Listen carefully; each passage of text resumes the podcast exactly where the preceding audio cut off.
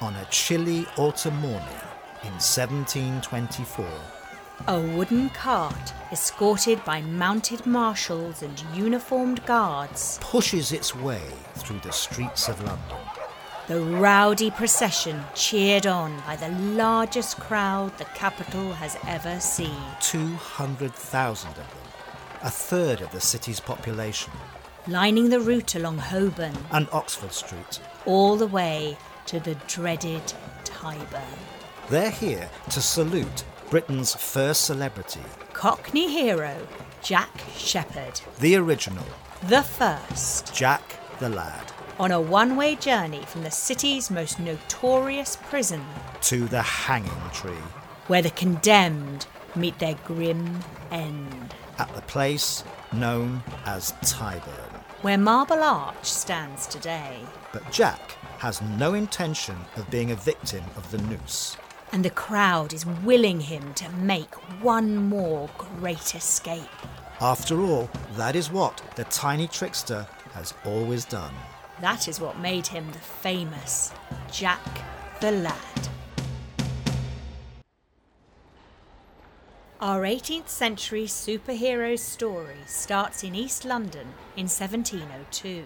I was Oh, christened in Stepney Parish. My father were a carpenter, but he died when I was four, so my mum takes a job as a servant to Mr. Kneebone, what has a draper's shop on the Strand. So Jack grew up in the heart of London. And when we say grew up, he never passed five foot three, was gaunt, thin, and spoke with a stutter. Poor little Jack. For all her toils, my mum never had no money. We had nothing to eat, and she packed me and my brother off to Mr. Garrett's workhouse school. Garrett's workhouse was not a punitive poverty pit.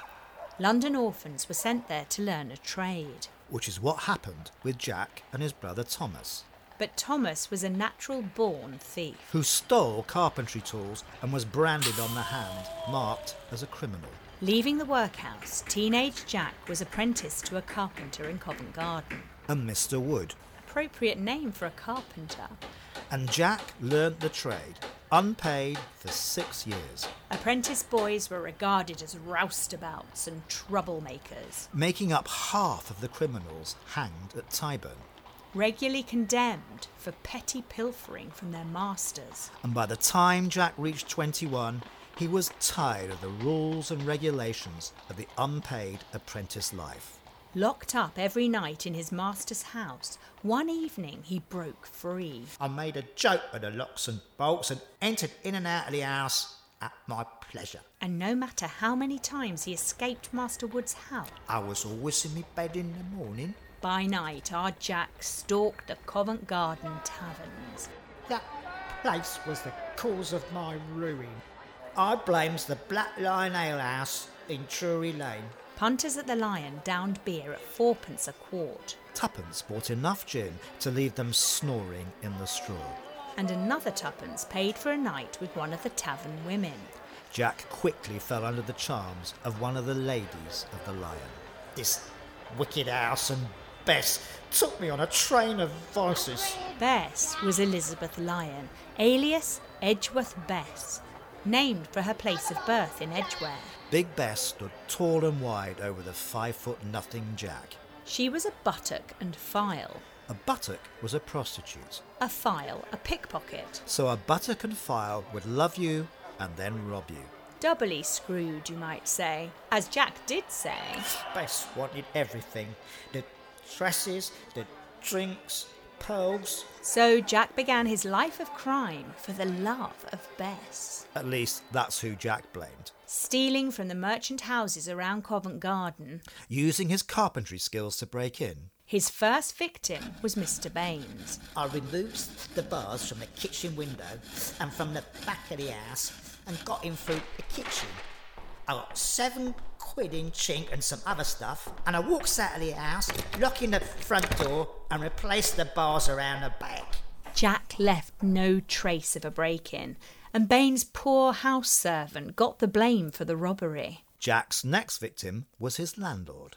Mr. Charles of Mayfair. I milled the glaze, jumped in and got seven pounds and ten shillings and five large silver spoons, six silver forks, six gold rings, and four suits of cloth. For the first time in his life, Jack was making money. He quit his apprenticeship, And together with his brother, who'd been released from jail, and Edgeworth Bess, they formed a gang. thieving from house to house. From Mary Cook, a fabric merchant, stealing 24 yards of cloth were 55 pound. the house of Mr. William Phillip, taking 15 pound in coin.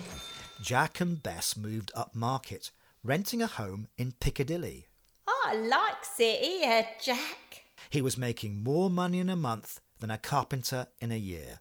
London's new Georgian merchant houses made rich pickings. Jack's pilfering had caught the eye of London's thief taker general, The infamous Jonathan Wild. and nobody defied his vice like grip on vice. 300 years ago, there was no police force in England, But there were thief takers. private criminal catchers. Jonathan Wild pocketed £40 for every criminal he brought to the gallows. £10,000 in today's money. Wild was making a fortune from the lives of crime, as Jack lamented. I often complains about the wicked practices of thief taking. The catcher living sumptuously deserves the gallows as much as any of us thieves. Though Wilde cut a convincing figure as a bewigged and upstanding Georgian gentleman In reality, he was a violent gangland boss who cut off his wife's ear with a knife, and ran a gang of thieves, dressing them in finery so nobody would suspect them, hiring a dance instructor to teach them to move gracefully. filling warehouses with his stolen goods, ready to be exported to the continent. Wilde tried to convince Shepherd to become part of his rig. What he called his corporation of thieves.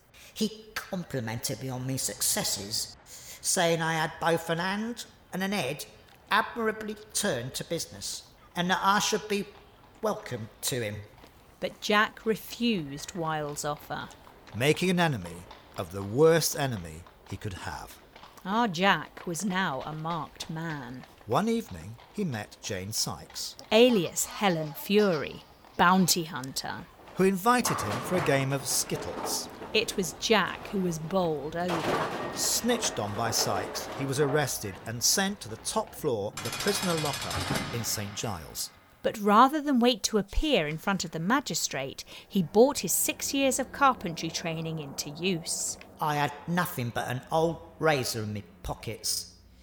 Being two stories up, I cut a s- stretcher from the chair and began to make a breaching in the roof. He cut his way through the crumbling roof of the prison, Using prison blankets to drop down to the ground floor. where he blended in with onlookers who gathered below, and distracting them by pointing up and shouting, Look! Look! There he goes! Behind the chimney! disappearing through the curious crowd. Having spent less than three hours in the lockup.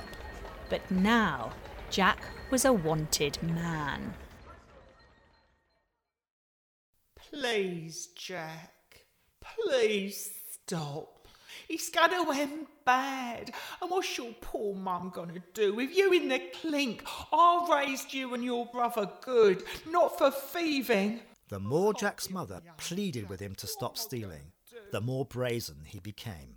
As soon as he was out of the lockup, he was back at work as a footpad, working the streets around Leicester Square.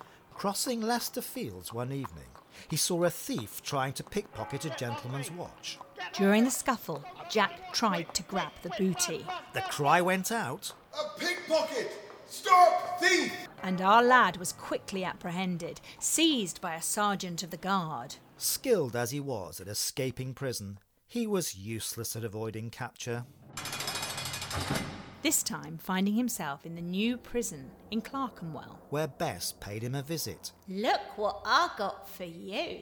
What a clever girl you is, Bess. A file. But Bess was as bad a criminal as Jack. The file was discovered, Bess arrested, and the two now imprisoned together as husband and wife. literally chained together with heavy double links. But the jail was no match for Handy Jack.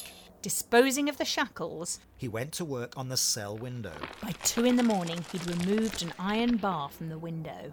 and bored through a nine inch oak beam The window breached. Jack moved out onto the ledge. to find himself two stories up, looking at a 25 foot drop. Bess, take off your petticoat. Jack, you scoundrel. Oh, save that for later, Bessie. Pass me your dress as well. Making a rope from Bess's clothes, He pushes Big Bess through the window, and they descended together. only to be faced with another high wall and gate. Avoiding the prison guards He climbed the gate by driving his sharp dagger into the wood and hauling himself up. He might have been small, but Jack was strong. He pulled Bess up and over the gate. Escape number two. Tabloid true crime stories were all the rage in Georgian England. And Jack's escape caught the attention of the best crime reporter in London. No less than Daniel Defoe, Bolstered by his notoriety, Jack found himself a new accomplice. teaming up with a scar faced blue skinned Blake. The pair went on the scamp, Highway robbery. holding up coaches to the north of London in Hampstead. During one robbery, Jack got into a fight with a footman, as Defoe recounted. Shepherd and Blueskins were out upon the Hampstead Road, and there stopped a coach with a ladies' woman in it, from whom they took but half a crown, all the money then about her. The footman behind the coach came down and exerted himself, but Shepherd sent him in up to his post again by threat of his pistol. About nine the next night, they robbed Mr. Pargeter, a chandler of Hampstead, of rings and watches. When robbed, poor Mr. Pargeter was very much in liquor, and only three shillings in his pocket, which they took from him. Blueskins knocked him down twice with the butt end of his pistol, though excess of drink had done that before. But Shepherd did in kindness raise him up again. Jack's exploits were the talk of London. But instead of keeping his head down, Our man went back to Covent Garden. or as Defoe put it, Jack Returned like a dog to his vomit. even stealing from the one person who'd been kind to him. His former master, William Kneebone. Realising the culprit was neighbourhood thief Jack, Kneebone contacted Jonathan Wilde, and Wilde knew how to get to Jack. cornering a terrified Edgeworth I Bess don't in a know, I brandy don't shop. know. I don't know. Oh, g- g- get off! Get off me! Where's Shepherd? He's at the house of Blueskin's mother in Rosemary Lane. She betrayed me to Jonathan Wilde. God forgive her. I do. In prison for the third time. Defoe told his readers Yesterday, Jack Shepherd, the notorious housebreaker, was committed to Newgate Jail, having been retaken by Jonathan Wilde. Experience has confirmed that everlasting maxim that there is no other way to protect the innocent but by punishing the guilty. In August 1724, Jack's case made it to trial. at the Sessions House at the Old Bailey. The courthouse was bizarrely set up, with only three walls. The judge and jury were inside the building. The trial criminals caged outside the prison. This arrangement was because Newgate was a poisonous pit of contagion, rampant with typhoid fever. and when several judges and jurors died from the contagion, They attached a holding pen outside the courtroom. with prisoners waiting in the rain and snow to hear the verdict. Trials were short, with dozens convicted every day. In less than 30 minutes, an entire case defense, prosecution, witnesses, prisoner testimony, and verdict was hurried through. Jack was called to the bar. Literally, a wooden bar separating the prisoner from the judge and jury. William Kneebone gave evidence against Shepherd. The prisoner hath some time past been in my services, On 12th of July last, 11 at night, I saw all my doors and windows made fast, then went to bed. I was called up at 4 in the morning and found my house broke open. The bar of my cellar windows was cut, the bolts of the door drawn back, the shutters broke, and 108 yards of woolen cloth and two silver spoons taken away. I presently suspected the prisoner, as he had caused some ill actions in the neighbourhood, and by acquainting Mr. Jonathan Wild with it, the accused was apprehended and committed to the new prison. I went to see him there, and I asked him how he could be so ungrateful as to rob me after I had shown him so much kindness. He confessed, I has been very ungrateful in doing so, sir, but I've been drawn into it by ill company. Then Jonathan Wild gave testimony. He would only get his reward if Jack was convicted and hanged. Gentleman Kneebone told me that he suspected the prisoner and desired me to inquire after the goods. Understanding that the prisoner was acquainted with a man known as Blueskin and William Field, I sent for Field and told him that if he would make an ingenious confession, I could prevail on the court to admit him as evidence. William Field was Wild's key witness in the case against Jack, An opportunist ready to testify for cash, one of a group of men who stood outside the courthouse. advertising themselves with a piece of straw in their pocket or shoe. They were known as straw men. Field took the stand. Jack Shepherd told me and Blueskin that he knew a ken where they could get something to worth. So we goes to Kneebone's house, go into the cellar, and brought out three parcels of cloth, what we carried away. But Field had no part in the robbery and was simply repeating what Wilde had told him to say. Jack protested. W- William Field is an old offender, a, a frequent criminal at the bar, a cheater on youth such as myself, what brings us to ruin. But the jury was made up of men of property who knew Shepherd's reputation. Not surprisingly, the verdict was Guilty! If my lord can seek to send me to the Americas, it would be a mercy on a youth such as me to see the right way forward. But his notoriety worked against him. Jack was condemned to hang.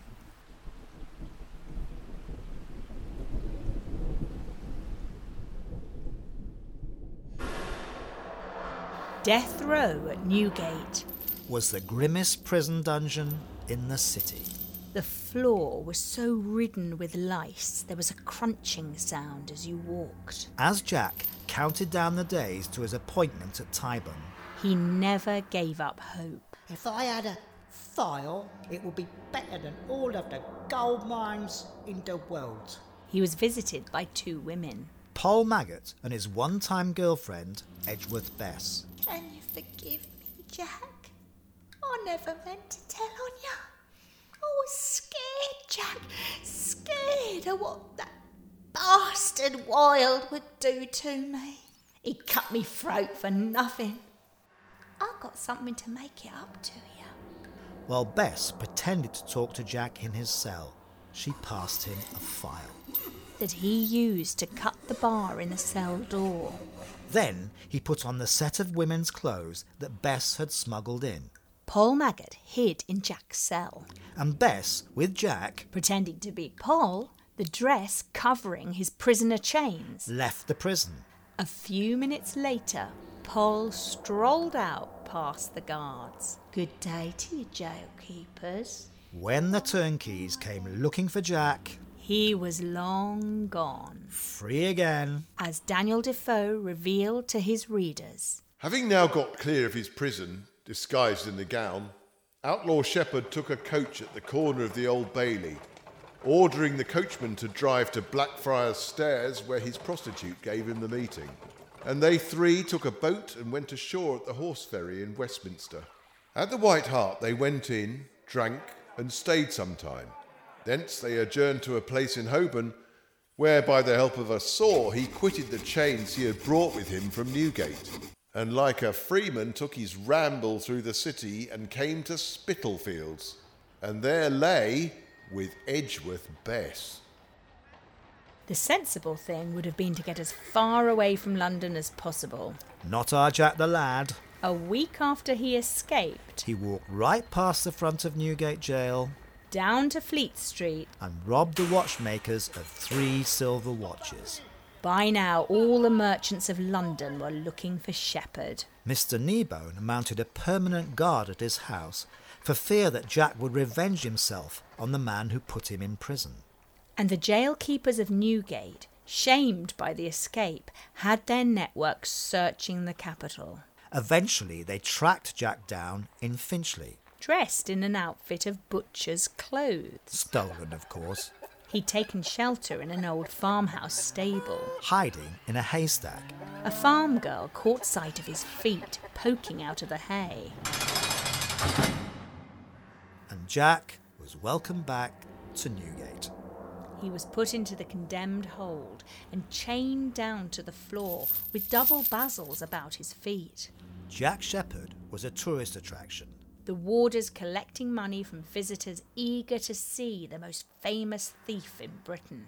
Diarist Erasmus Phillips wrote, Saw in Newgate John Shepherd, the famous thief, who had escaped so often out of prison. Cost me three and sixpence to see the rascal. Jonathan Wilde was furious, his reputation was at stake. and the work he put into getting his £40 hanging bounty was at risk. But the turnkeys were happy that Jack could not be sent to the gallows until after the next Old Bailey sessions. Because the longer he was in prison, the more money they could make from their celebrity captive. One morning they discovered Jack in his cell, having simply removed his chains. And so the turnkeys put him in their strongest lockup. The warders took the nails, files, and a saw, what was given to me by the people what comes to visit, and took me to the castle, the prison's worst cell, on the third floor with no way out. And the turnkey fixes me with two sets of chains and tied me to the floor. Isolated and bound from head to toe, With the Old Bailey sessions approaching, he either escaped or went to the noose. It's Thursday, the 15th of October, and prisoner Jack has a visit from the jailer. All right, Jack. Your chain's comfortable, my little friend. Why don't you come back this evening and see if I'm still here? You may be clever, but you're not leaving here until you goes west to Tyburn. Confident the warder would not come back, Jack makes his move. first job, remove the handcuffs. Hands now free, he unlocks the horse padlock on his feet. Still bound to the floor by ankle fetters, he prizes apart a link from the chain. and pulls the chains up his leg so they don't make a noise. With no window to escape through, Jack shimmies up the chimney, breaking the bricks inside. putting his mattress on the floor to muffle the falling debris. Now he's on the top floor, facing a maze of corridors and six locked doors. It's night. Pitch black. Using a nail to prise open one of the doors, he takes only seven minutes to break through. And finds himself in the chapel. Facing another enormous door. But this door is not fixed with locks. Instead, a giant seven foot bar holds the reinforced door in place. It's death or glory. Determined to escape, Our tiny Georgian superhero smashes through the door to break through and runs across the roof of the prison, to find a 30 foot drop. there's no way down. He turns back, Retraces his footsteps back down the chimney, into his cell, grabs his blanket. races back again to the roof, He ties up his sheets and climbs down. landing onto the roof of a house that is locked up for the night. He slides quietly into the house He waits, and waits. and when a maid opens the front door He runs down the stairs, and out into the street, running all night. all the way to Tottenham. He was about five foot four inches high, 22 years of age, slender with a pale complexion, has an impediment or hesitation in his speech. Whoever will discover or apprehend him so that he be brought to justice shall have 20 guineas reward. Jack was London's most wanted, The sensible thing to do would be to stay out of town. but as Defoe wrote, Like a dog to vomit. Jack heads back to his old stomping ground around Covent Garden and the Strand. Seeing some smart clothes in a pawn shop, He robs them. stealing a new suit, gold watch, new sword, and diamond ring. Bess was in jail for assisting his earlier escape, but Jack was not without company. I sent for a good young woman who had long been the true mistress of my affections. His true mistress was not one, But two prostitutes. both named Kate, Jack hid out in a garret with the two Kates. except that he didn't stay hidden. Not Jack the lad. Dressed up in full style, he visits the inns and taverns. Until, at the Rose and Crown, The daughter of the landlord cashes in the bounty.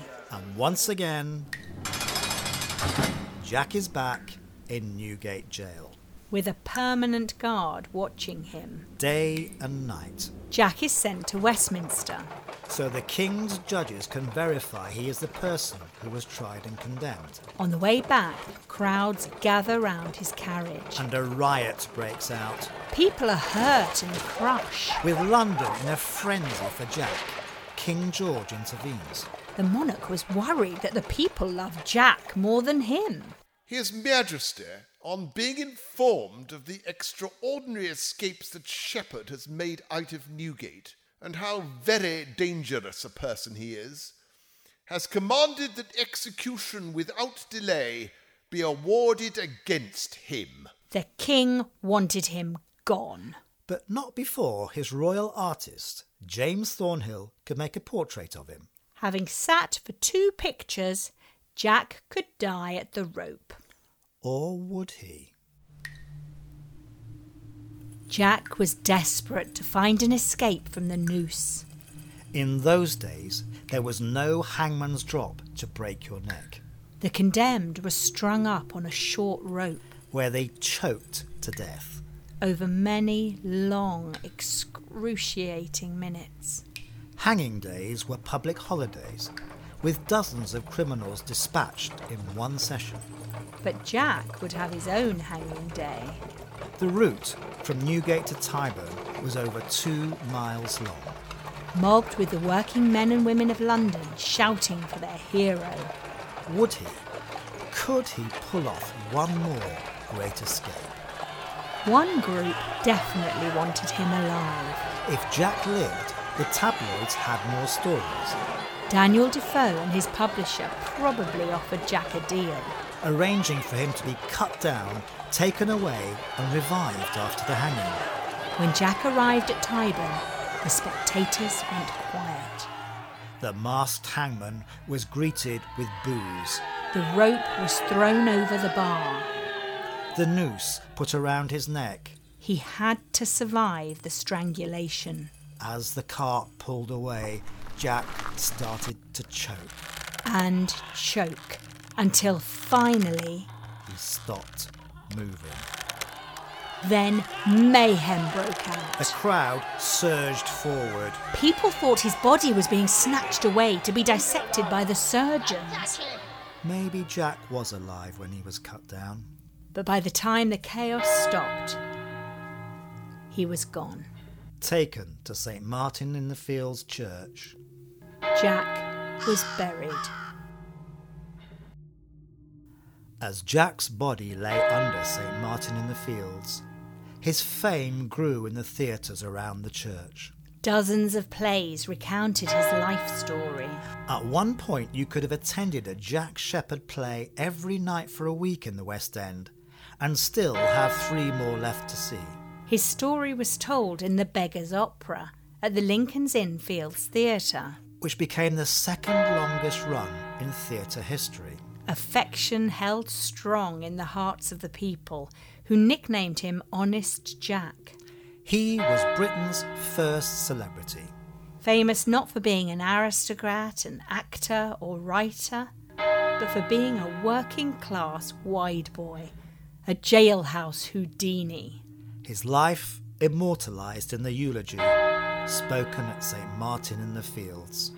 What a melancholy consideration it is that men should show so much regard for the preservation of a poor perishing body that can remain but a few years, a precious soul which must continue to the age of eternity. We have a remarkable instance of this in a notorious malefactor, well known by the name of Jack Shepherd. What amazing difficulties has he overcome? What astonishing things has he performed for the sake of a stinking, miserable carcass hardly worth hanging? How dexterously did he pick the padlock of his chain with a crooked nail?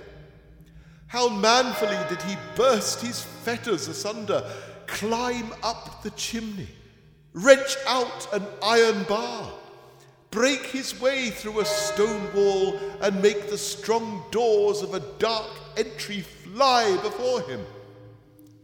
Oh, that ye were all like Jack Shepherd! M- uh, Mistake me not, I don't mean in a carnal, but in a spiritual sense. What a shame it would be if we should not think it worth our while to take as much pains and many deep thoughts to save ourselves as he has done to preserve his body. Let me exhort ye then to open the locks of your hearts with the nail of repentance, burst asunder the fetters of your beloved lusts, mount the chimney of hope, break through the stone wall of despair and the strongholds of the valley of the shadow of death. So shall you come to the door of deliverance from the prison of iniquity and escape the clutches of the devil.